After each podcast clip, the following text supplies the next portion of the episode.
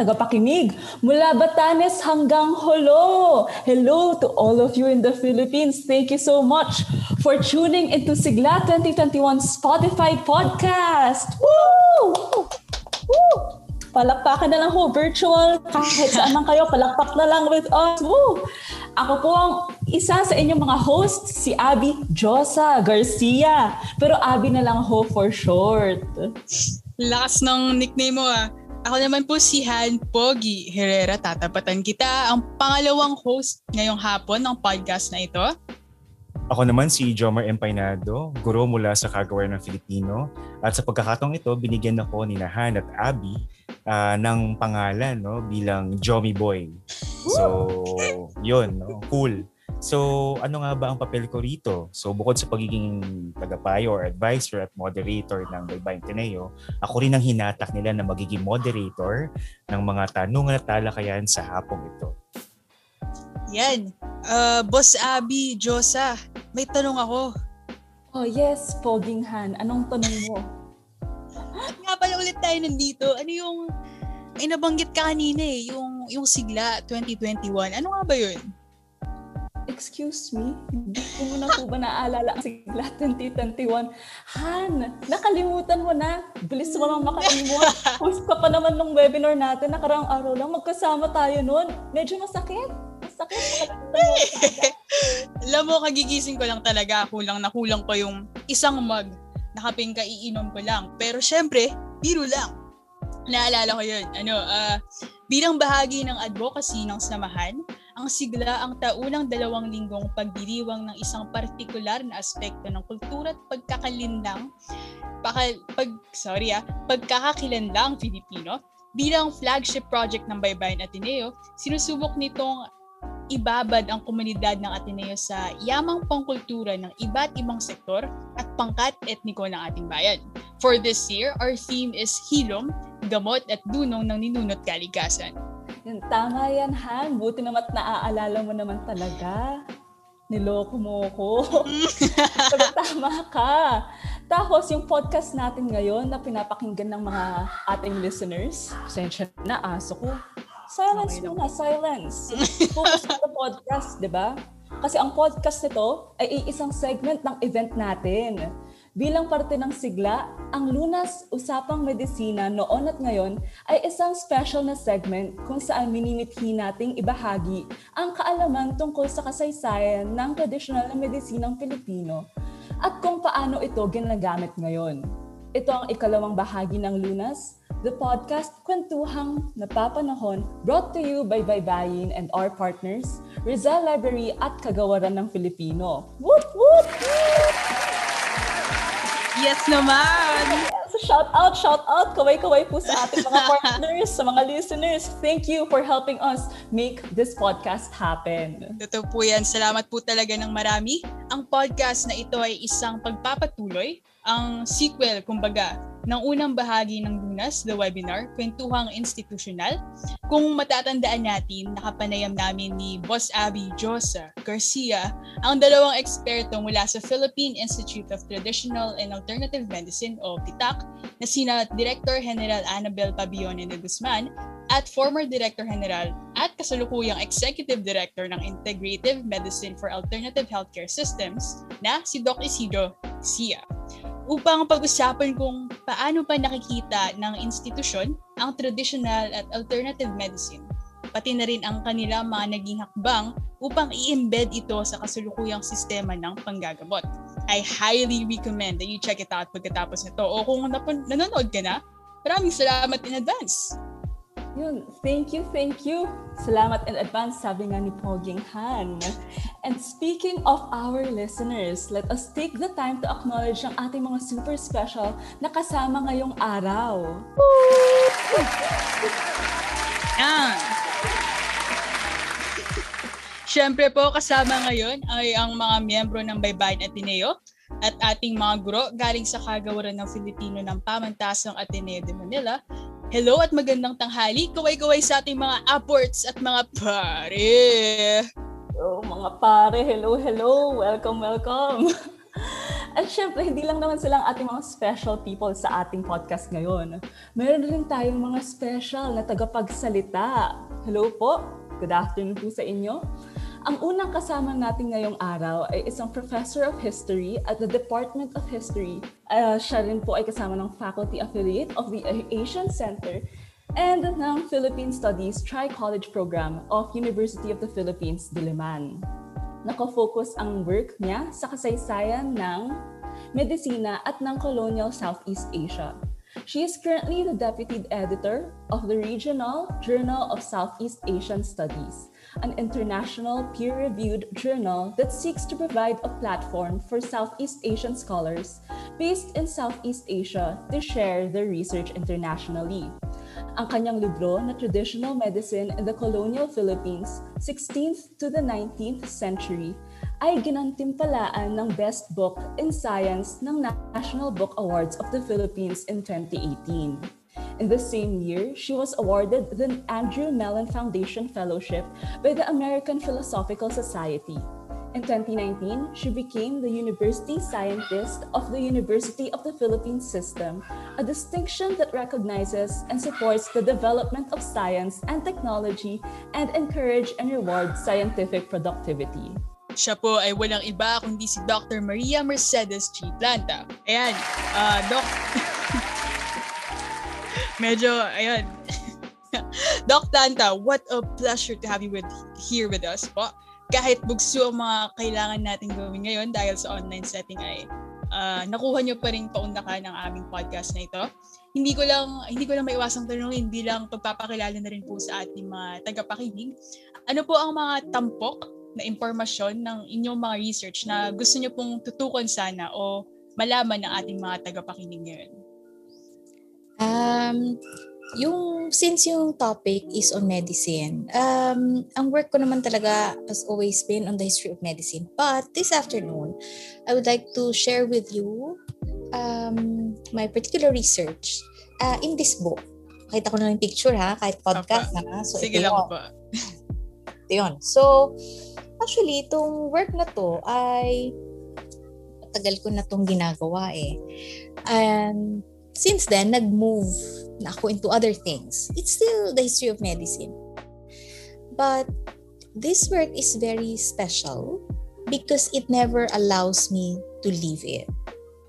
Uh, parang sometimes when people when people probably ask me why is it that it's it I have other things that I have written about but why is it that it always comes back to traditional medicine but probably because it's very relevant and the possibilities of this work has not yet been exhausted.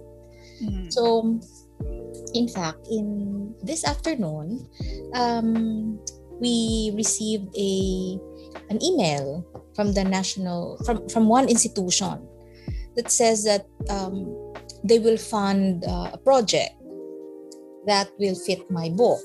Wow. So, but the agenda for the project is to bring this book not just to a bigger audience, but I want to bring it to the grassroots. Mm-hmm. So that is the that is the latest um, possibility that this work has has um, has brought me into. Um, if this book is also well it's no longer available in print because it, it, it, it sold very well. So the the the reprint is now in in in underway. But if you look at this book the book is on traditional medicine in the colonial philippines from the 16th century to the 19th century. But the idea for this book was really to have a history that is a usable past. So the topic that has been that, that, that this podcast is all about talks about traditional medicine. But traditional medicine in the Philippines has many components. Napakadami. So yung study ko on traditional medicinal plants is just one aspect or one part of how Filipinos uh, understand, practice, and um, patronize uh, traditional medicine. But for me, the choice of the study of medicinal plants is not only to bring to us particular aspect of Philippine ways of life, Filipino culture that still remains, but also to make sure that history is a usable past. Mm. So that so when when I wrote the blurb for this book, so you can find it at the back. So it says that this is a usable past. That something can be concretely um, and practically used from this from this work. So I think that that's that's my vision for for the work. Yeah, siguro uh, I I have other works. I wrote on leprosy or Hansen's disease. I wrote on. Um, I'm preparing a manuscript on the American colonial public health system, but especially in the period of the pandemic, people ask me to talk about my work. Um, they always because they will they will invite you and they will ask you to to say something, and the topic is usually pre-made. Mm. And um, many times in my life, I have decided to just move on, but it doesn't let me move on. So, naisip ko na lang, oh, okay, sige na nga, parang maybe that's really why the work is beautiful because it never ceases to give me just yeah just a few minutes ago. So i was talking about uh, to the department of linguistics. So the undertaking that i will do the next undertaking major undertaking for this book is actually if it works out a partnership with the UP Department of Linguistics so by the way the chairman si Jem Jem Javier kilala ka nga daw niya. So, yung wow. sabi ko, oh, lumipat na kasi siya sa Filipino department. Sabi ko, oo nga, kinwento nga niya. So, and so, that, that, and the study of traditional medicine in this time of the 21st century, but probably even in the 20th century, the idea of history and many social science disciplines, we have also moved into what we call multidisciplinary work and uh, many instances transdisciplinary. So, which means that the effort to work on this book is not only based on history. Mm. That's why it's a usable past. Because in many instances, this is also a collaboration between my discipline and the sciences. So I consulted a, a botanist, um, a biologist, to make sure that whatever is written in the book is somehow uh, it's already been studied in a sense. That's why parang minsan sasabihin ko konting leap na lang because in the in the um, set of questions that was that was forwarded to me uh, I, I was asked how how how is it how can how can the government um, help push efforts to to work on traditional medicine or is the effort enough i mean it has never the idea of developing traditional medicine has not elided our government it is a, it is a conscious act. In fact, you have Itak, diba? You have Dr. Stia. One of the most important efforts on traditional medicine was probably the first, most prominent was um, Juan Fravier when he mm. was secretary of the OH. I don't know if you remember him, but he was very famous and he had a he had a what do you call this? He had a very fun like song or something. We can do it. And then from his work, uh, his student came to promote his work, Dr. Galveston. Then they came up with 10 medicinal plants that were studied and were promoted by DOH. But those 10 were never supplemented. Mm. But in my book, I have more than, probably I have a, about a hundred uh, listed medicinal plants from the 16th century down to the 19th, but actually touching even on the 20th century. So when when if people want to find out more about what is it what's traditional medicine at least the the medicinal plants that we use um you can when the reprint is is, is done you can all come and, and check this out. So anyway um you you remind me when i probably lose track of time. I mean i'm sure Jomar knows that, you know, academics, you give them one hour, they say, oh, it's too long. But then one hour pala is just too little. They can talk a lot. So, if they can talk a lot, is on normal circumstances, but they can talk more than a lot, especially when you let them talk about the work they do. So, you just tell me. Kasi parang, ay, hindi na kasi, parang si Datu panghuliman, parang, oh, he has to also talk. So, you just tell me. Yes, ma'am. Okay. Salamat po, uh, Dr. Planta. Thank you very much for, for, for that. We were able to learn more about your book and how um, the contents of your book are still applicable to modern context. So, maaari po siguro mapag-usapan din po natin yan ulit later. Yes, so, lalo na yung history of the, ano, no, yung history sa usable past. Ang ganda nung pagkaka-frame na yun. Han? Ayan, uh, meron din po tayong kasama ang isa pang tagapagsalita ngayon, multi, uh, galing sa Tuklas Katutubo o ang National Organization of In- Indigenous People in the Philippines. Yes, tama ka Han. Specifically, sila ay sina Datu Panguliman Jason Sibug, ang National President ng Tuklas Katutubo at isang katutubong miyembro ng Tribong Manobo sa Mindanao. Hello po! Nice to have you sa podcast. Pero uh, B tsaka Han, bago lang yon no? Sa mga hindi nakakatanong, si Datu Panguliman Sibog, uh, Jason Sibog. He is the national president of Tuklas Katutubo, National Organization of Tribal Leaders of the Philippines, which is a voluntary and civil organization composed of professional, teachers, farmers, health workers, fisher folks, and community leaders dedicated to the protection and promotion of peace, rights, uh, welfare, and development of the indigenous people. Uh, Tuklas Katutubo was founded in 1998 in response to the lack of recognition and representation of indigenous people in the Philippines. Currently, the organization has over 67 chapters in different tribes and regions in the country. Siguruhan para lalo pati mapak- makilala yung Tuklas Katutubo, may gusto ka pang sabihin, tama?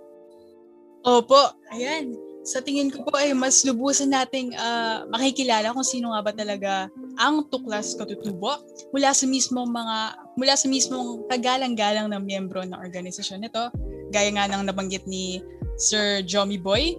Um, ang mismong presidente po nito ay narito kasama natin ngayong hapon. Uh, sino po ba Sir uh, sino po ba ang tuklas katutubo? At ano po ba ang advokasya ninyo Um, magandang hapon sa inyo uh, sa lahat. Uh, ang Tuklas Katutubo ay samahan ng mga katutubo sa Pilipinas na kumikilos ng buong puso at taos-pusong kumikilos ng pusang loob sa mga komunidad. Kami ay isang uh, community organization o tinatawag namin people's organization na ang mga kasama ay mga farmers, fisher folks, tribal leaders, teachers, women leaders uh, at iba-ibang mga profesional na mga katutubo at kasama rin ang mga hindi katutubo na may pusong katutubo. At uh, tumutulong sa mga komunidad, lalong-lalo na sa mga malalayong tribo, uh, upang uh, tulungan sila sa kanilang advokasya o kanilang mga problema tulad sa issue ng problema sa edukasyon, problema sa kalusugan, sa kalikasan, sa lupang ninuno at iba't iba iba-iba pang mga uh, issue na kinakaharap ng mga katutubong Pilipino. Kami po ay uh, uh, halos 23 years nang kumikilos sa buong Pilipinas at uh, uh, hanggang sa ngayon uh, tumutulong sa mga kapwa katutubo natin sa buong bansa. Thank you po so much for that, Datu Sibu. Um, ang dami po namin matututunan po galing po sa inyo at sa inyo pong trabaho. Ang kapit-bisig po talaga ang ating mga kapatid na katutubo sa buong Pilipinas. At sa ating mga tagapakinig ngayon, alam nyo ba na ang Tuklas Katutubo ang beneficiary ng ating ginaganap na fundraiser ngayong sigla 2021? Nako, alalahanin nyo yun ha. Every time na titignan nyo yung mga magaganda naming products na marami Yes. design, di ba? Isipin nyo, ah, makaka-benefit ito Mm-mm. sa isang worthy na organization. So maraming salamat po sa ating mga speakers, mula sa, sa ating speaker, pasensya na, mula sa Tuklas Katutubo sa inyong pagpapaunlak. Siguradong marami kaming matututunan sa lahat ng mga tagapanayam natin ngayong araw na ito. Tama, Abby, hindi lang sila magkakaroon ng magandang face mask at magandang tote bag, makakatulong din sila sa kapakanan ng ating mga katutubong mamamayan. Tama po yan. Opo, ayan. Ah, talagang excited na kami mapag-usapan at matutunan ang konteksto ng tradisyonal na medisina sa Pilipinas noon at ngayon. Sa totoo lang, mayroon po kaming tanong upang masimulan ang diskusyon natin.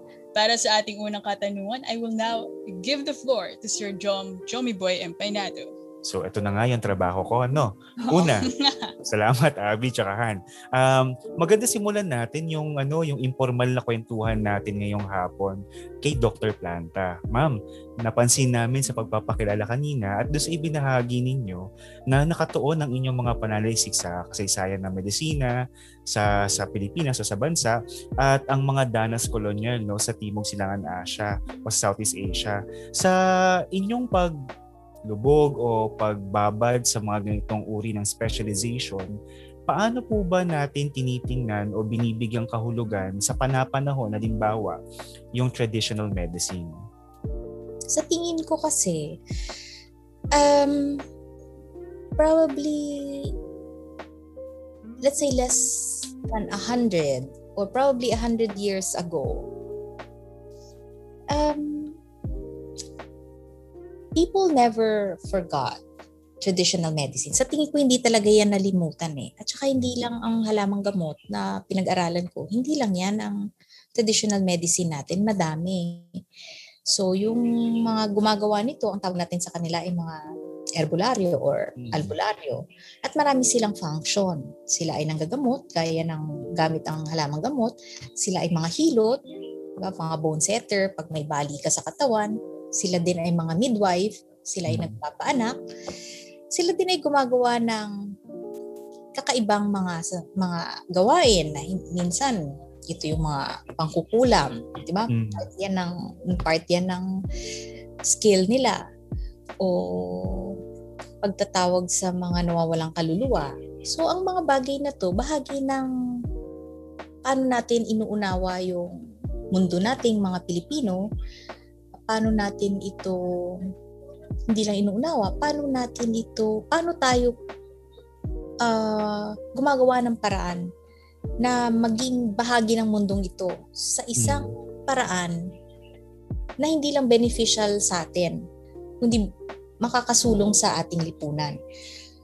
So, hindi nawawalan ang kamalayang Pilipino ng mga kaalamang ito, pag-uugaling ito. Halimbawa, kahit hindi ka naman siguro talaga gumagawa nun, kahit ako, alam ko na, bata pa lang ako, marami siguro dyan sa atin, alam natin na yung bayabas, ano siya eh, ah, marami siyang benefit. Pagka, halimbawa, may sugat ka, o antiseptic, ilalanggas mo siya ng bayabas. So, hindi siya ma- mai-infect. But in the context of Philippine society, may malaki siyang purpose. Kasi ang society natin as many many societies like us in Southeast Asia, practice tayo ng circumcision eh, ng mga boys. Yes. Eh, nung panahon na wala ka pang antibiotic, diba, ano ang gagamitin mo? Yung, yung bayabas. Wala namang nagturo sa atin eh. So people, people learn its uses for, uh, for practical use, for, for its practical uses through ev- everyday observation and the knowledge that was passed on from one generation to another by word of mouth. So, kinukwento lang yan sa'yo. Because I think traditional medicine was so much a part, not so much a part, but It's part of our consciousness. Um, and people in many ways take it for granted probably kasi hindi naman hindi naman masyadong komplikado ang lipunan natin noon eh. When the Americans came in the 20th century, we were introduced to modern medicine. Modern medicine did not just begin with the Americans. Establishment of hospitals were made by the Spaniards. Pero uh, over time, people just look at traditional medicine as part of their culture.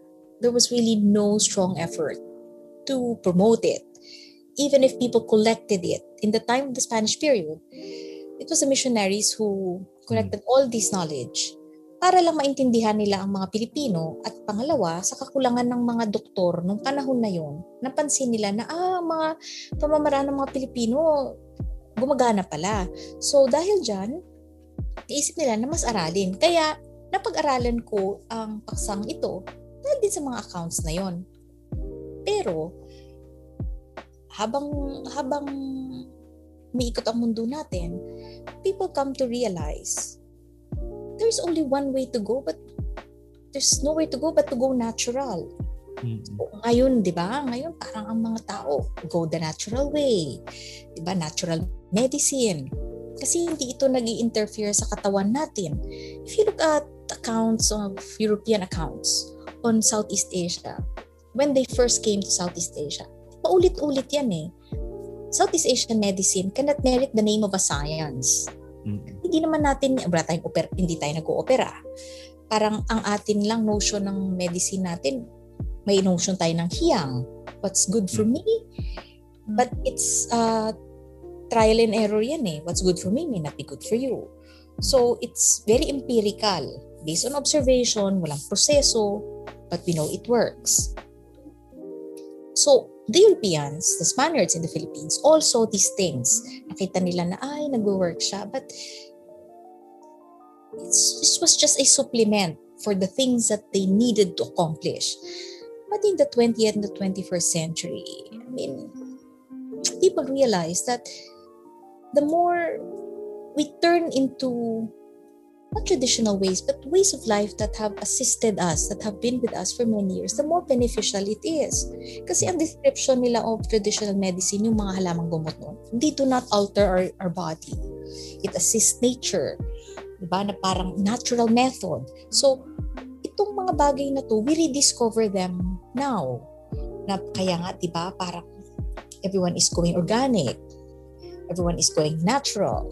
Na parang as much as possible, ang mga halaman natin, ang mga pagkain na kakainin natin, walang pesticide. So may ganyang awareness. And that awareness slowly was not just an awareness that people woke up one day and realized that ang mga tao din ang nagbigay ng pagkakataon para ma-realize natin yan. So, Mm-hmm. it is not only just about traditional medicine. It's a holistic, uh, holistic um, uh, approach to many things, the environment. Diba, when Rachel Carson's work came out, Silent Spring, who would ever imagine DDT can be bad for us? Or the cost of the Green Revolution. So, ang lahat ng ito, it all began in the 20th century. And slowly people come to realize there is merit in our traditional ways of life. At least in the Philippines. So, halimbawa, diba parang pag inuubo ka ngayon, punta ka na ng pharmacy, meron ng tablet form ng. Oo. It's very effective. Pero wag lang yung siguro, wag lang siguro yung severe cough na, no? But you know, the usual cough by, by the change of weather or naulanan ka lang, yung mga minor lang. Pero at least people realize na, ay, pwede pala to or kung hardcore ka, ayaw mo ng tableta, di magtanim ka ng sarili mong lagundi dyan, lagain mo at inumin mo. So, yung, yung mga ganun. But it is not just the effort of one or two people. It's a it's a coordinated efforts by many by many people and their interest to rediscover particular ways of life, including medicine. So, ngayon, sa tingin ko, ang awareness sa traditional medicine, hindi na siya awareness eh. Yung possibility that it can actually be our uh, uh, uh, our uh, uh, our natural defense, 'di ba? Parang our go-to medicine is getting stronger and stronger. If you are into natural medicine, halimbawa, there's one very famous um, echinacea for ordinary colds. Mm. Ito ay galing sa American Indian. Nung nagkaroon na ng mga pharmaceutical industry, hindi na siya na-patronize kasi parang people had forgotten about it. But now they rediscover it. But they don't really realize American Indian time pa yan. So, Mm. much as we have our guava, meron silang echinacea and many other different things.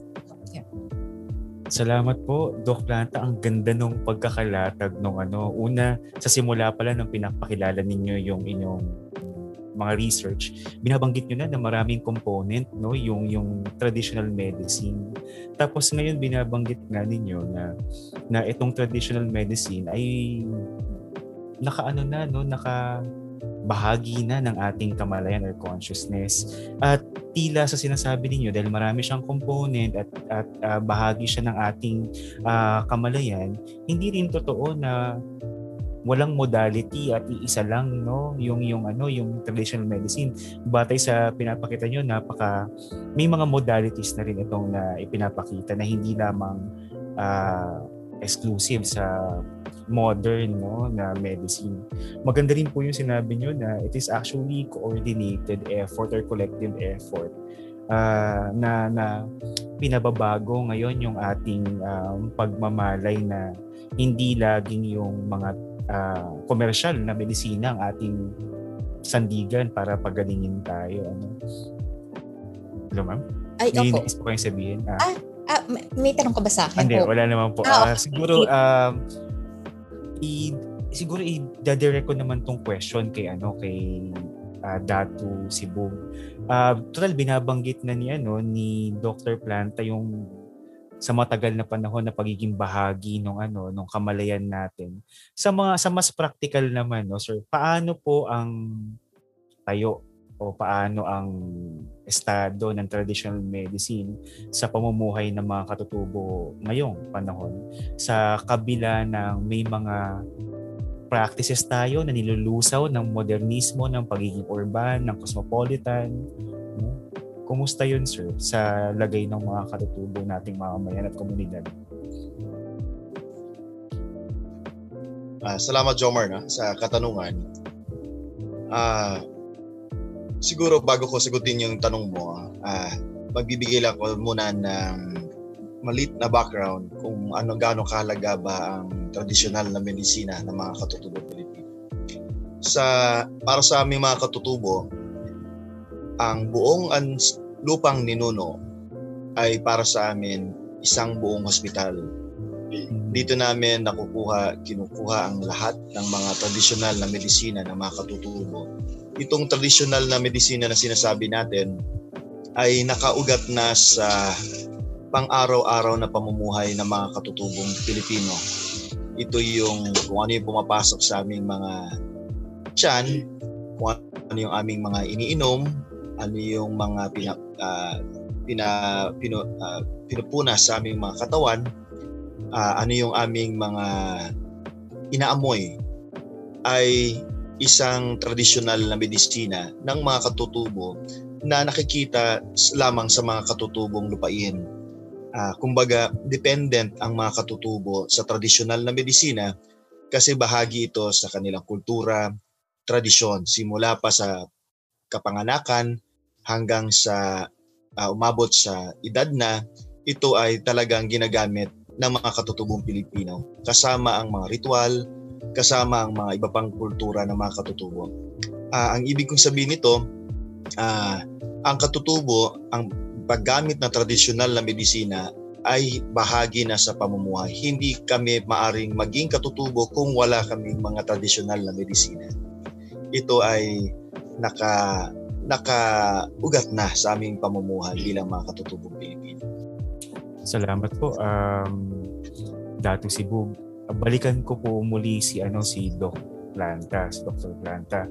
Um, total na ilatag na natin yung pagiging bahagi ng kamalayan ng practice na ito at ng bahagi ng buhay natin na ito no? O tradition yung traditional medicine. Um tanong ko lang po what are some of the misconceptions then associated with traditional medicine? And then what are the forces that led to the formation and perpetuation of these stigmas? Sa tingin ko, um, ang natural medicine kasi, di ba, ang pinaka-principle niya, it assists the human body eh. Parang hindi siya nag interfere hindi siya intrusive. Mm-mm. So, pag nagtitake ka ng traditional medicine, kailangan ng tingin ko lang ang gamot ang ang ang, ang karamdaman mo ay sa maraming instances dapat hindi malala. Mm. Halimbawa ngayon, panahon ng COVID, ang pinaka-importanting undertaking na sa tingin ko ay magiging malaking ambag ng Pilipinas sa pagsugpo sa COVID ay ang clinical study on the VCO, Mm. virgin coconut oil. Parang virgin coconut oil is, or the coconut is our miracle plant eh. Primarily because nagagamit mo siya sa lahat ng, di ba lahat ng aspect, lahat ng parte ng, kata- ng katawan. Kabuuan ng coconut, may uses siya eh. But in the medical world, ang possibilities ng VCO ay amazing. At ngayon, tinitingnan siya na isang malaking ah, malaking pa- isang paraan na pwedeng maging ambag sa COVID. Kaya lang, as of now, parang ang kanyang possibility ay doon lang sa mild and probably not so severe cases or maybe the asymptomatic. So, hindi pa natatapos yung trial na yon. So, sa tingin ko, hindi naman, ah, hindi naman stigma talaga kasi hindi na tayo colonial period eh. Hindi stigma. It's just that hindi siya mabilis na paraan ng pag pagsugpo sa sakit. May may ganyan may ganyang impression on traditional medicine kasi parang i-assist mo lang yung katawan eh. So the body will still heal on its own. It's just that you assist it by by by, by taking all these natural medicine. Number two, siguro kasi iba ang pagtingin sa packaged medicine. Iba pag Hmm. packaged medicine, madali lang yun eh. Parang inumin mo lang yung capsule o may lagundi ka na, that's it. Minsan sa traditional medicine, marami siyang ritual eh. Diba? Parang, halimbawa may bukol ka. Diba? Parang ano ang ano mo doon? Ano ang ano ang remedy doon? Acapulco, diba? I, I don't know if you know it. Parang, sa, Ilonggo kasi ako eh. Ang tawag namin doon ay kasla. Dito yata Acapulco. Acapulco ba? So may malaki yung nadahon. So iinitin mo yon over fire. Tapos itatapal mo yon. Tapos ang ginagawa ng iba, kumukuha ng bimpo, initin niya yung yung dahon. Tapos lalagay niya yung dahon sa loob ng dalawang bimpo. Tapos ilalagay niya doon sa nagsuswell na part. Tapos irarap mo yon. So yan ba ang gusto mong gawin? O gusto mo ng ah, salumpas. Di ba? Bili ka ng salumpas, itapal mo dyan. Tapos that's it na. Si salumpas naman ay very convenient. So, it is not that probably now there there is a stigma to it. It's probably how it is still being done. Mm. Ma, ma, ma- ano eh, mat, matrabaho eh. Una Mm. maghanap ka ng Acapulco leaves, mga ganun. Lalo na sa mga tao na nasa urban areas. Mm. Hahanap ka ng Acapulco leaves, iinitin mo yon Tapos ilalagay mo. Eh paano, yung, yung mga ganun. So, ang, ang, ang, ang function ng traditional medicine sa atin, on its own, it's to assist the human body. But for social purposes, it's also to assist whatever medicine you are taking. Diba halimbawa, isa sa mga cure for dengue, isang halaman, ang tawag sa kanya ay tawa-tawa. It works. Kasi parang pag inumin mo yung platelets mo, mag increase eh.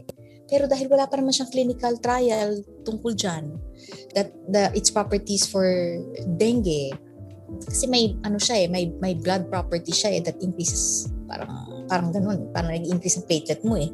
Dahil hindi pa definite ang clinical trial doon. Ang purpose niya, i-assist niya lang yung dengue medicine because it works.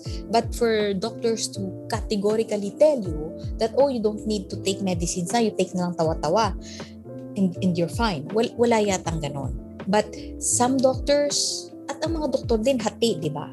May doktor naman na gusto lang talaga ng nat natural medicine. Halimbawa, ako, yung family ko, yung nanay ko at yung tatay ko, magkaiba sila ng direction. Yung tatay ko talaga modern medicine ito, no compromise.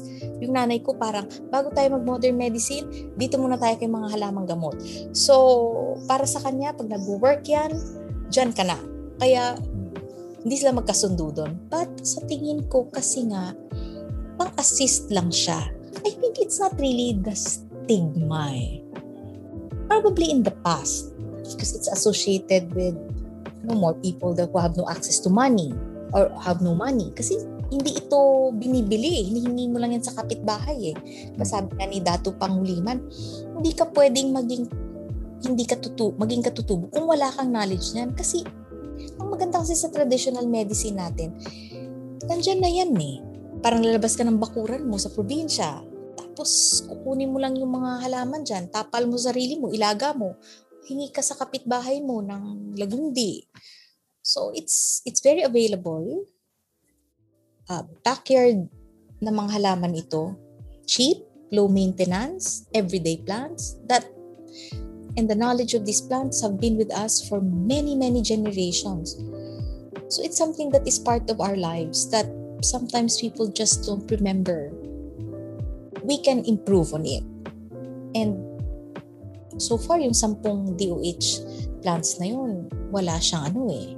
Wala siyang, wala na siya, hindi na siya nadagdagan. Kaya, I, I wouldn't really call it a stigma.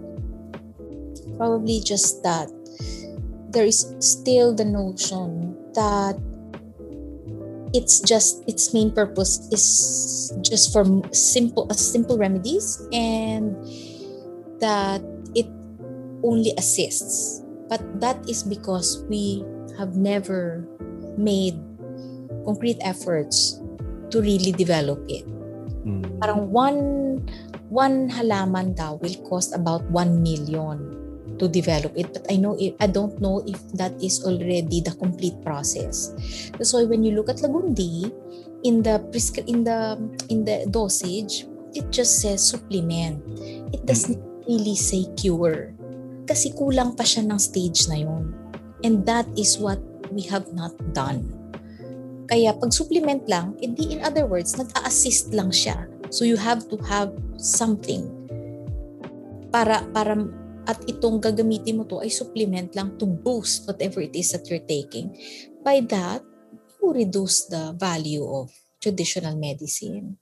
But because, and not only that, but also because you have not made complete efforts to boost it. Unlike in China, di ba? Chinese traditional medicine is very established. Mm-hmm. Wala itong one, one Chinese medicine is uniform for all. Bawat Chinese pharmacy may sariling concoction. Kaya buhay na bahay sa kanila ang notion ng hiyang. One, one prescription in this pharmacy is good for you, the other probably is not. So it depends kung kailangan mo malaman alin ang hiyang sa'yo. But Chinese traditional medicine sits almost on the same level as modern medicine. Wala silang division doon. Sa atin, hindi tayo nakaka-claim ng, ng ganon. But I wouldn't really call it a stigma. At, at least in, in nowadays, I, I don't think, especially with the awareness, lalo na sa ngayon ng pandemic, that people are are getting more aware that they need to be healthy. Mm-hmm. And by being healthy, it means to you know to go back to the basics basic way of life a good diet that consists of Filipino of our traditional Filipino diet and then supplement with good sleep exercise so people are more conscious of their health at least I think in lalo na sa panahon na to Yun po. Salamat po, uh, Doc Planta. Um, Han? Opo, grabe. simula pa lang ng talakayan natin ang siksik at liglig na agad ng naibabahaging karunungan ng ating mga tagapagsalita. Ayan. naalala ko po mula sa sinabi po kanina ni Datu Sibug, yung nabanggit din po kahapon ni Doc Sia mula kay Josie Abuke o Indon Sagin mula sa mga Aita mag-indi ng Porac, Pampanga na para raw po sa kanila, ang kalusugan ay mahigpit na nakakawing sa malusog nating kalikasan. Interesante rin po kasi napaisip ko, naisip ko lang po kanina noong nabanggit ni Datu Sibog kung gaano ka-importante ang traditional na medisina. Kamakailan po kasi sa isang klase namin, nabanggit yung uh, Ayurveda. Ito raw po yung whole body healing na nagmula sa ancient India. Kung kung pamilyar lang po kayo doon. Interesante lang po sa akin kasi bilang estudyante, minsan napa, napapansin ko na rin na nauna pang bigyang tuon yung traditional na medisina ng ibang mga bansa kumpara kumpara sa sarili nating traditional na medisina. Kaya naman, mainam din po sa palagay ko na malaman natin mula sa ating mga panauhin kung paano nga ba nag-evolve yung traditional na medisina natin through time. Sa atin naman, kumbaga. Para po siguro um, hindi magkasabay-sabay, maaari ko po bang malaman kung sino yung gustong nice na maunang magbahagi? Ah, sorry, ah, hindi ko nakuha yung katanungan pa. Kung pa, Ah, maaaring- ah, Ayun po, Datu Sibog, maaari po ba naming ah, malaman kung paano po ba nag-evolve ang ating traditional na medisina through time, bale? Ah, ang mga katutubo kasi, ah, hindi ko lang alam kung may nag evolve nga ba ang mga medisina sa mga kasi hindi naman nagbabago ang kalikasan ng lupang ninuno. Kung ano ang naroroon, maririyan, yun din yung ginagamit nila. Kaya mahalaga nga sa katutubo ang ancestral domain dahil ito nga ang para sa kanila ay ito ay nagsisimbolo ng hospital. Sa pag-evolve, ah, siguro sa pag-evolve ng pag-intindi ng mga katutubo, lalong na-appreciate nila ang paggamit ng mga ah, mga traditional na medisina sa panahon ngayon dahil ando doon pa rin ang malakas ang kanilang resistensya, andyan pa rin yung mga ah, makikita mo ang mga ka- kalusugan ng mga katutubo ay talagang ah, hindi ah, ang mga sakit sa kanila ay hindi tulad ng mga sakit na meron na nakikita natin sa mga sa mga sa ibaba ng kabundukan. Sila ay talagang ah, malulusog, no? Ang makikita mo, ah, alam niyo ba yung yung mga ngipin ng katutubo hanggang sa ngayon ay matitibay dahil hindi namin alam, wala naman nagsasabing eksperto kung ano itong ano kung epektibo nga. Pero yung pagkain ng tribo ng pag nganga ng tribo ng ang tinatawag naming mama o betel nut pang araw-araw na katutubo na ginagamit yon pero makikita mo sa aming mga matatanda ay hanggang sa ngayon matitibay ang ngipin kahit walang Colgate walang walang walang toothpaste sa kabundukan. Pero makikita mo ang titibay ng mga ngipin ng mga mat, mat, ah, sa- lalo na sa aming mga matatanda. At ah, makikita mo naman yung kaninang pinag-uusapan yung stigma. Sa katutubo hindi parang walang stigma para sa aming mga katutubo sa kapwa katutubo ang paggamit ng traditional na medicine. Kaya kasi ito talaga yung parang bahagi na ng aming buhay. Nagkakaroon lamang ng stigma siguro doon sa mga health center, birthing center sa baba dahil uh, pag mga pinag-uusapan ay mga traditional medicine, lagi nila sasabi na "Ah, ano ba yan? Ano ba yung ginagamit? Yan dapat gumagamit na gumagamit kayo ng mga medisina na nabibili sa sa butika. So, nandoon yung siguro andun, andun yung uh, stigma, andun na rin yung diskriminasyon. Pero sa mga katutubo, hindi talaga ito ma- mawawala maiwawala sa kanila dahil ito nga ay bahagi na sa kanilang kultura at tradisyon. Sa ginagawa ng tuklas katutubo, ah siguro ah may yung katanungan mo kanina na pag-evolve, siguro na-evolve lang sa paano ito lalong napalakas ang prog- ang ang traditional na medisina sa mga ginagawa ng tuklas katutubo tulad ng sina- nabanggit ko dati ng Tuklas Katutubo ay ah, nakikipag-partner sa mga community leaders, especially women, na tinatawag naming mga barefoot doctors. Sila ay tinrain para sa mga traditional medicines na uh, magpapatuloy, magpapalakas lalo sa mga traditional na medisina sa mga katutubong komunidad. Kasama na dito ang tinatawag naming programa na mater, uh, Minchin, uh, yung Minchin o yung Maternal Health Newborn Care na programa na pangkatutubo. So, yeah, kaysa ang mga katutubo, lalo na yung aming mga sinasabi na manghihilot, mga kumukuha ng tradisyonal na mga medisina, ng mga matatanda, hindi sila dapat winawala kundi nagiging bahagi sa programa ng pangkalusugan na ginagawa, ginag, ginagawa ng Tuklas Katutubo sa ngayon kasama ang Department of Health at mga local government units sa pagpapalakas ng mga traditional na medisina sa mga katutubong komunidad. Kasi ito yung mas access sa kanila, mas malapit sa kanila. Hindi na kailangan gumastos. Nasa paligid lang, nandiyan lang, pwede mo lang ikunin, kunin na hindi ka gumagastos, nasa paligid mo lang. Kaya nga, kaya nga kung endemic endemic ang katutubo sa sa mga traditional na medisina. Kaya hindi pwedeng magbago ang, ang lupaing ninuno sa kung anong itsura niya, ganun pa rin kasi bahagi dito ang buhay ng katutubong Pilipino. So naririyan ang mga, kung yang buong bundok ibabaguhin mo ng isang buong saging o sagingan, mawawala yung traditional na medisina ng mm. kultura ng mga katutubo. So kung ano ang nandiyan dyan, hindi dapat ito nagbabago. Hindi dapat ito mag-evolve ang lugar ng mga katutubong Pilipino. Kailangan yun pa rin para accessible pa rin ang mga gamot at mga pang uh, kultura tradisyon na nagagawa nila na may ka, na may kaugnayan sa kalusugan ng mga katutubong Pilipino. So, sa evolve siguro hindi nag-evolve in a way na na gumagamit na sila ng mga western medicines pero nag-evolve in a way na mas lalong napalakas ang pag-intindi sa mga katutubo at nagiging partner pa ang mga uh, healers, mga traditional healers ng mga katutubo, yung mga uh, sila yung nakakaalam sa mga pamamaraan ng katutubo para gamutin yung mga may sakit. So nagiging bahagi pa sila sa programa. Dati tingin sa kanila pag pumapasok sa eskwelahan ay mga aswang, mga tawag nito, mga mangkukulam, mga negatibo, no? May pag Opo.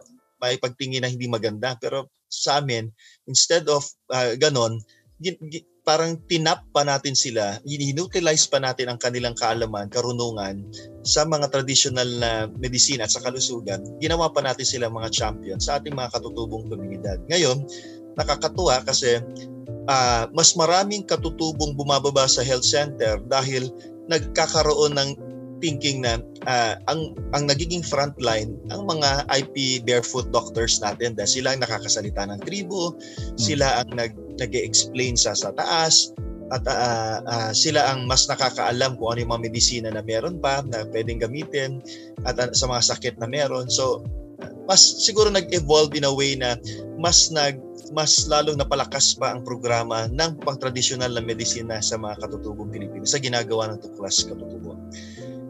Ah, uh, 'yon, 'yon ang uh, sagot ko sa katanungan mo kanina. Apa, yung hapong nakakatuwa na sa ganoong paraan po pala, nag-evolve ang traditional na medisina na na hindi na hindi na buo ang nakadepende lamang sa ano ba tawag dun sa western medicine lamang. Opo. Hello, Abby? Hello, hello. Sige, thank you po. Thank you. Um, to build on to that po, uh, sabi niyo po na Dato Sibug na reliant on development ng traditional medicine o traditional medicine in general sa paligid po ng katutubo sa kanilang environment. So siguro po, maaring masabi na unique ang medicinal styles ng bawat grupo. So, So para uh, para ho kay Dato Sibog, ano po ang mga traditional na medicinal practices sa inyong komunidad o ang inyong mga natagpuan sa proseso ng inyong pananaliksik tungkol sa topic na ito? Nako, sa katanungan mo, Abi, ang daming traditional na medisina na makikita talaga sa kabundukan. Talagang kompletos, ricados, no? Ah, uh, uh, do hindi lang ang sa usapin ng COVID, hindi pa natin alam, uh, wala hindi pa natin alam kung ano ang gamot noon. Pero sa kabundukan talagang madaming madami no? Isa na yung sinabi ko kanina yung nganga or mama. Apa. na pampalakas ng resistensya ng mga katutubo yon pangalawa meron din yung mga tinatawag namin I don't know kung narinig niyo na yung mga alingatong.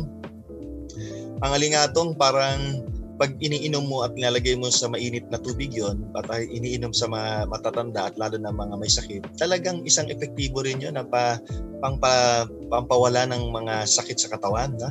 Uh, at maraming marami pa na makikita sa kabundukan. Uh, kaya nga, sabi ko sa parang uh, bawat lakad ng katutubo sa kabundukan, lahat ng nakikita niya dyan, masasabi niya ang pagkukunan ng medisina. Meron pa nga may, may ano pa nga, yung, alam niyo yung salitang, uh, may, sa ibang tribo may salitang tawal. Ang tawal ay isang gamot na sa puno na kukuha na pag ilalagay mo sa mainit na tubig din, isa ring ano no uh, nakakagamot ng mga iba-ibang sakit no halimbawa uh, hindi ko lang alam kung napatunayan na ito ng napatunayan na ito ng mga uh, siyensya pero maraming mga kwento sa mga matatanda na pag ininom mo ito pag kinagat ka ng ahas pag ininom mo ito ito ay mawawala so ito yung mga magagandang testamento ng mga katutubo na talagang maraming epektibong ano, uh, medisina sa kabundukan. Uh, na hindi mo naman kailangan bumili ng medisina sa baba at maging dependent doon dahil hindi mo naman talaga kaya ang pang-araw-araw na gastusin noon. Uh, mag, mag, maging dependent ka sa kung anong meron sa kabundukan. Nandiyan narariyan, maraming may offer ang kabundukan sa iyo, ang, ang lupaing ninuno para sa iyo pagdating sa mga uh, gamot na para sa mga sakit o anuman na pang para sa kalusugan. Thank you po for that.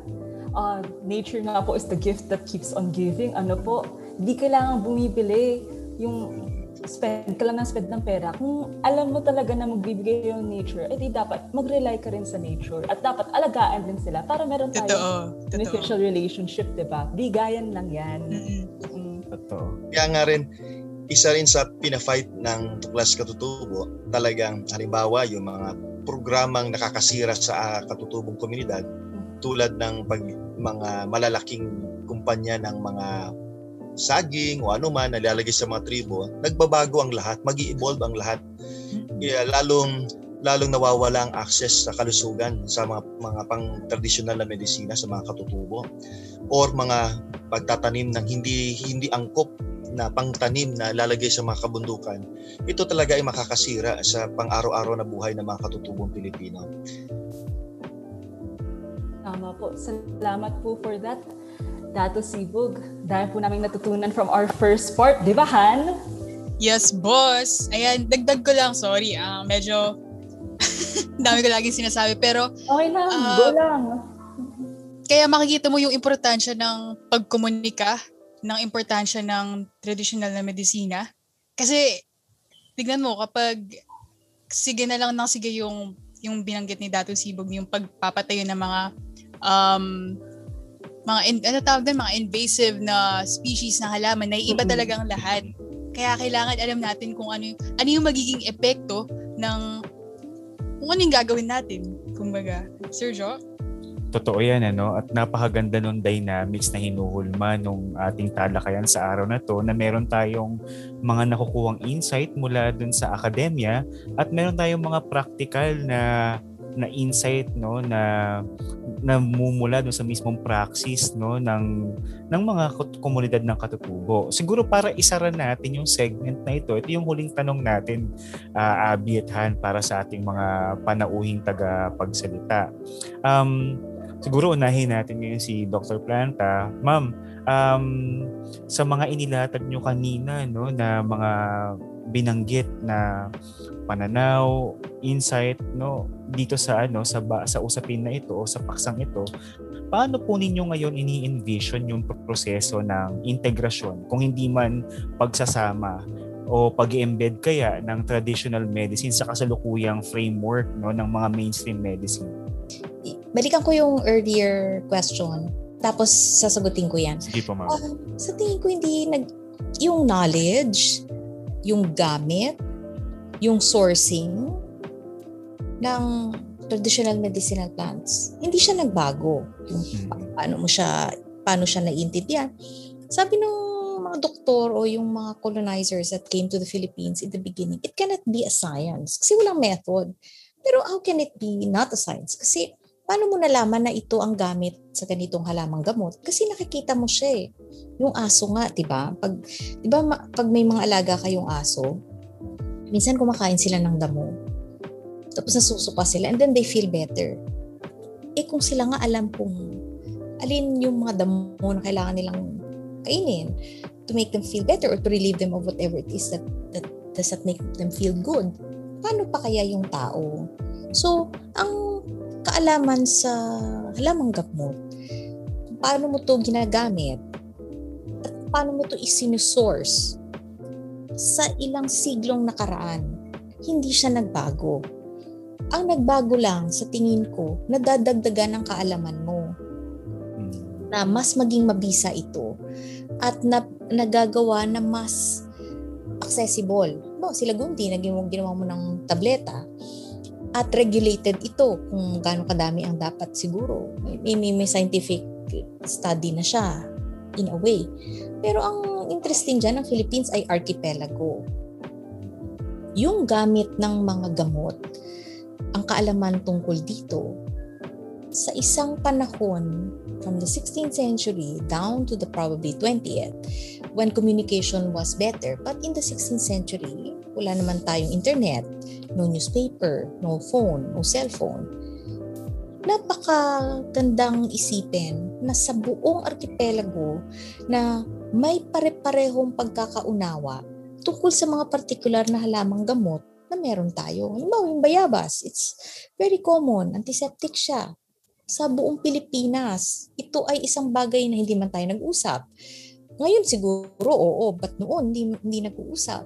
So, na, na, na, napaka gandang isipin na sa kanil kanilang pamamaraan, ang mga sinaunang pamayanan, ay nagkaroon ng ganitong ah, kaalaman na, na naging pare-pareho. Ang naging magkakaiba lang kasi iba-iba ang tawag sa ibang mga halamang gamot.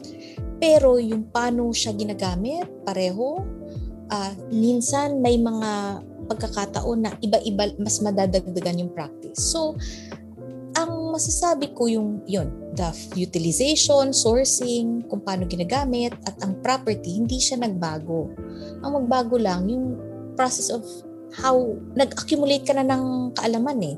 So may accretion na. So yun lang yung nagbabago over time, nadadagdagan yung kaalaman mo, mas nagiging sigurado ka dun sa mga bagay na nalaman mo lang dahil nakwento sa'yo. Mm. Diba? Yung, ang traditional medicine is passed on by word of mouth eh. Yung mga lola natin, nanay, na parang, ah, ito, maganda to sa sa ganitong, yung, di ba uso ngayon yung mga tao naghahalaman na. So may mga halaman na ang tawag, parang ang tawag sa kanya ay tigre-tigre, para siyang mahaba, tapos good for air daw. Pero sa amin, ang, ang cure nun, para siyang aloe vera eh. Pag nagkaroon ka ng matinding sugat, tapalan mo yun. Hindi, hindi, hindi ko alam talaga kung, kung one size fits all eh. Pero nakita ko by my own eyes na yung isang malaking sugat, nilagyan niya noon, nawala siya, wala ngang scar, hindi nagkaroon ng nana o pus. Parang ang amazing, eh tayo ang alam lang natin doon, decorative lang siya. So, pa- paano mo siya mai-integrate? Sa tingin ko sa panahon ngayon, dati kasi, ang kaalaman ng mga Pilipino sa panahon ng mga Kastila at least at panahon ng mga Amerikano, sila mismo ang nag-record nito. Kaya ang mga unang pag-aaral sa halamang gamot na pwede nating gawin dates back to the 17th century. Mga Spanish missionaries yan na nilista nila.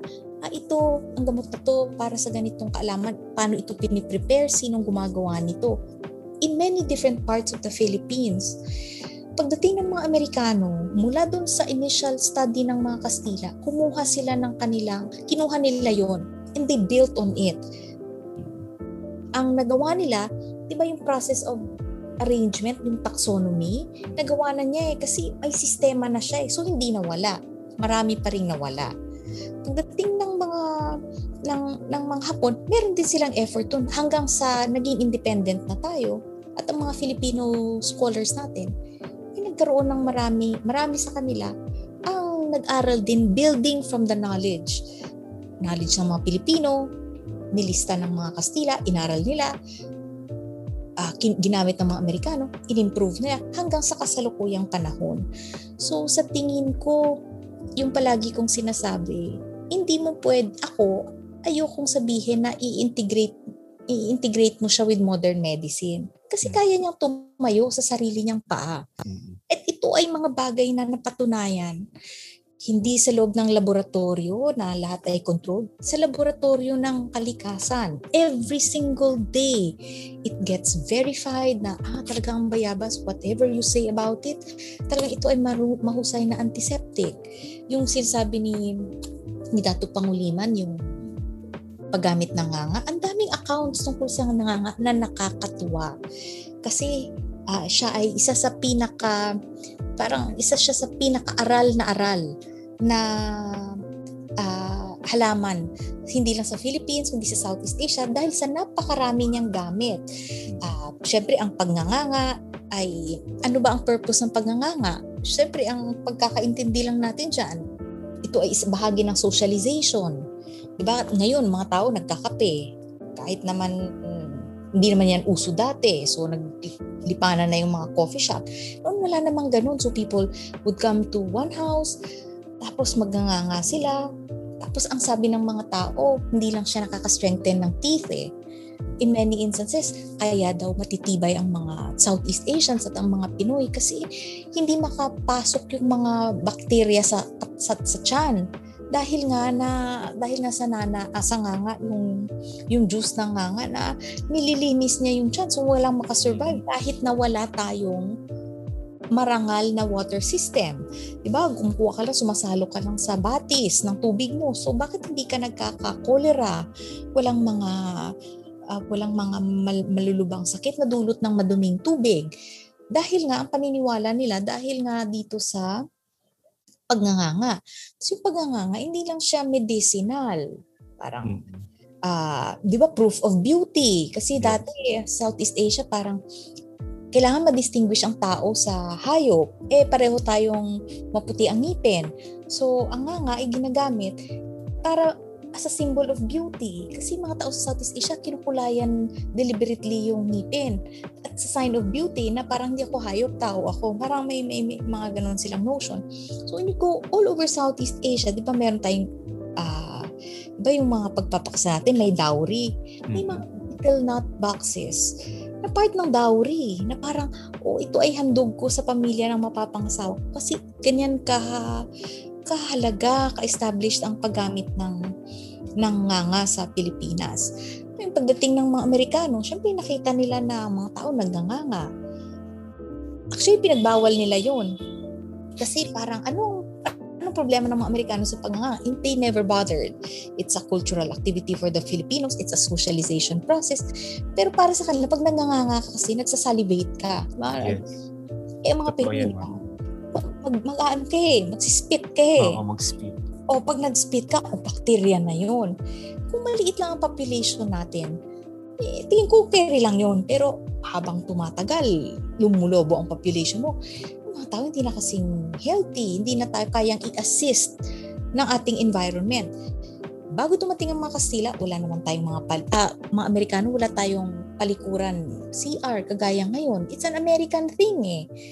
But our nature, our environment was able to afford us, to, to sustain us na parang all natural lang ito.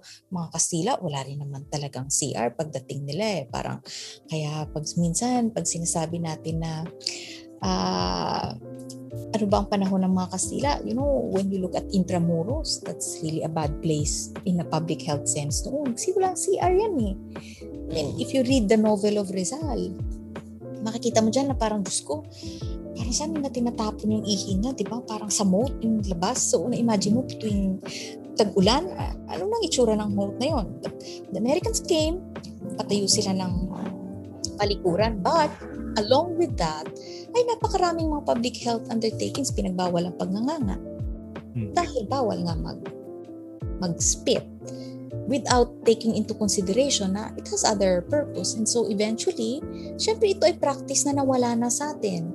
Kasi parang proof of beauty mo ay hindi na dapat madumi yung ngipin mo. Di ba dapat as white as I, I know, as white as snow. Di ba people would pay so much just to have white clean white, uh, pearly white teeth because that is now the mode. But all these things, syempre nagbago na ang lipunan natin. But it cannot be that you just merge traditional medicine, it can stand on its own eh. It is just that ako naniniwala talaga ako eh na wala tayong man humankind can only survive if he goes back to his roots.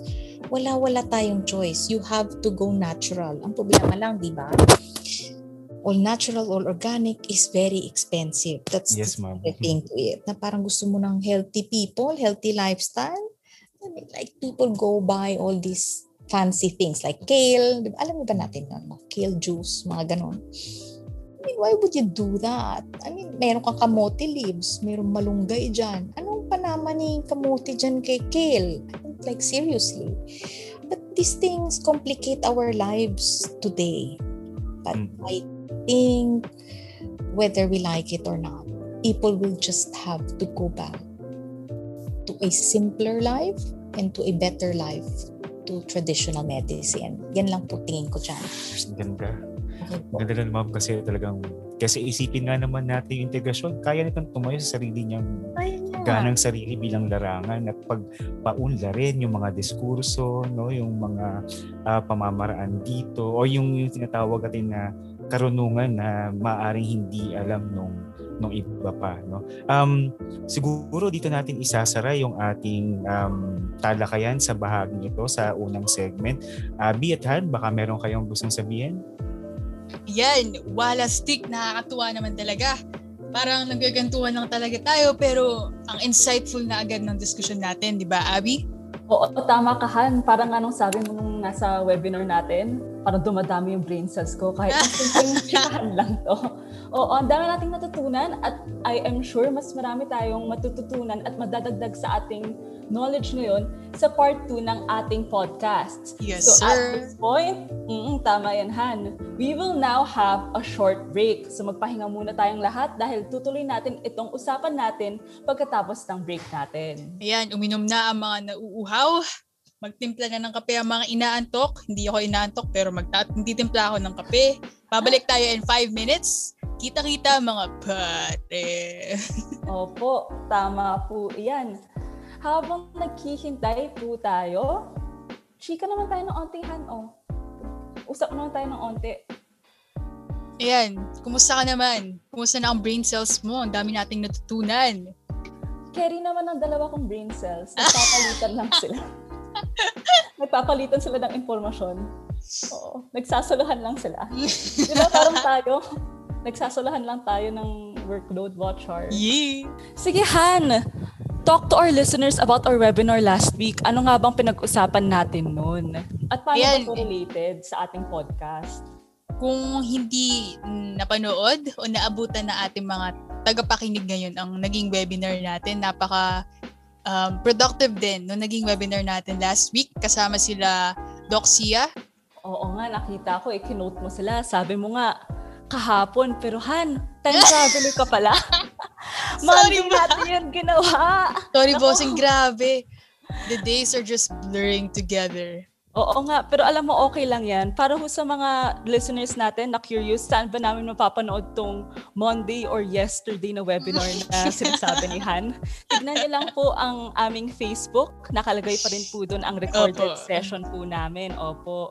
Kaming dalawa pa rin, pa rin po ni Abby Josa Garcia ang naging host doon sa webinar na iyon. Sana po makuha niyo mapanood kung may oras kayo. Kung Dahil importante naman, nag, pare, ang importante ng, ang, hindi ko alam kung bakit nauuna pa nating in, inaaral yung traditional na medisina ng ibang bansa. As in yung, as in kanina, kanina lang, kanina umaga lang, I was writing about Ayurveda nga, yung traditional medicine ng India, ancient India. Mhm. And to connect it to yung mga, bilang, yung mga sinabi kanina ni Tatu Sibug, Opo. konektado tayo sa kalikasan natin. Bakit hindi natin pahalag? Tama ka, Han. Naku, pasensya na. I felt that. Oo. Sorry, ang dami kong sinabi.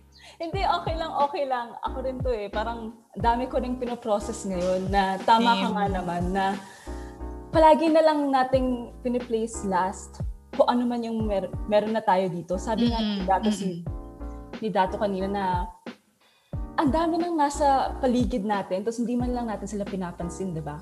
And speaking of things around us, hindi lang naman yung webinar, yung may kita natin sa ating Facebook, no? Sa ating sigla. Meron rin po tayo, kung naaalala niyo po kanina, ang ating, anong tawag doon, Han? Yung ating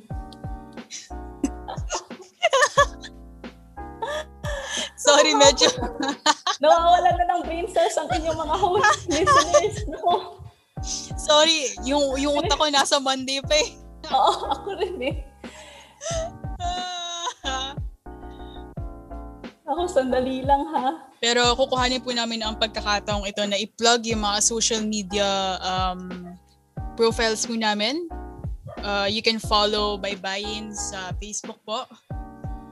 Meron din po kaming account sa Instagram. May Twitter rin po tayo. Opo. Ayun. Ay, plug rin ho namin ang Yugto. Alalahanin niyo po, bili po kayo ng aming merchandise. Mhm. Opo, yan po. Alalahanin po natin, meron po tayong beneficiary for Yes, sir. sigla. Opo, meron po tayo. At alalahanin po natin na this podcast is brought to you by Baybayin in partnership with Rizal Library and Department of Filipino. Opo. Salamat po sa mga um, tagapakinig natin ngayon. Sana natutuwa naman kayo sa mga boses namin. Ay, char. Sa mga natututunan nyo mula dito sa podcast na ito. Opo. Kung gusto niyo ring makita yung mukha namin to match Yee. our pogi and chosa looks. Tandaan niyo po ang aming webinar at bili po kayo ng aming merch. Opo, tama po iyan. Boss Abby, inom ka ng tubig. Kayo din mga tagapakinig namin. Hydrate yourselves.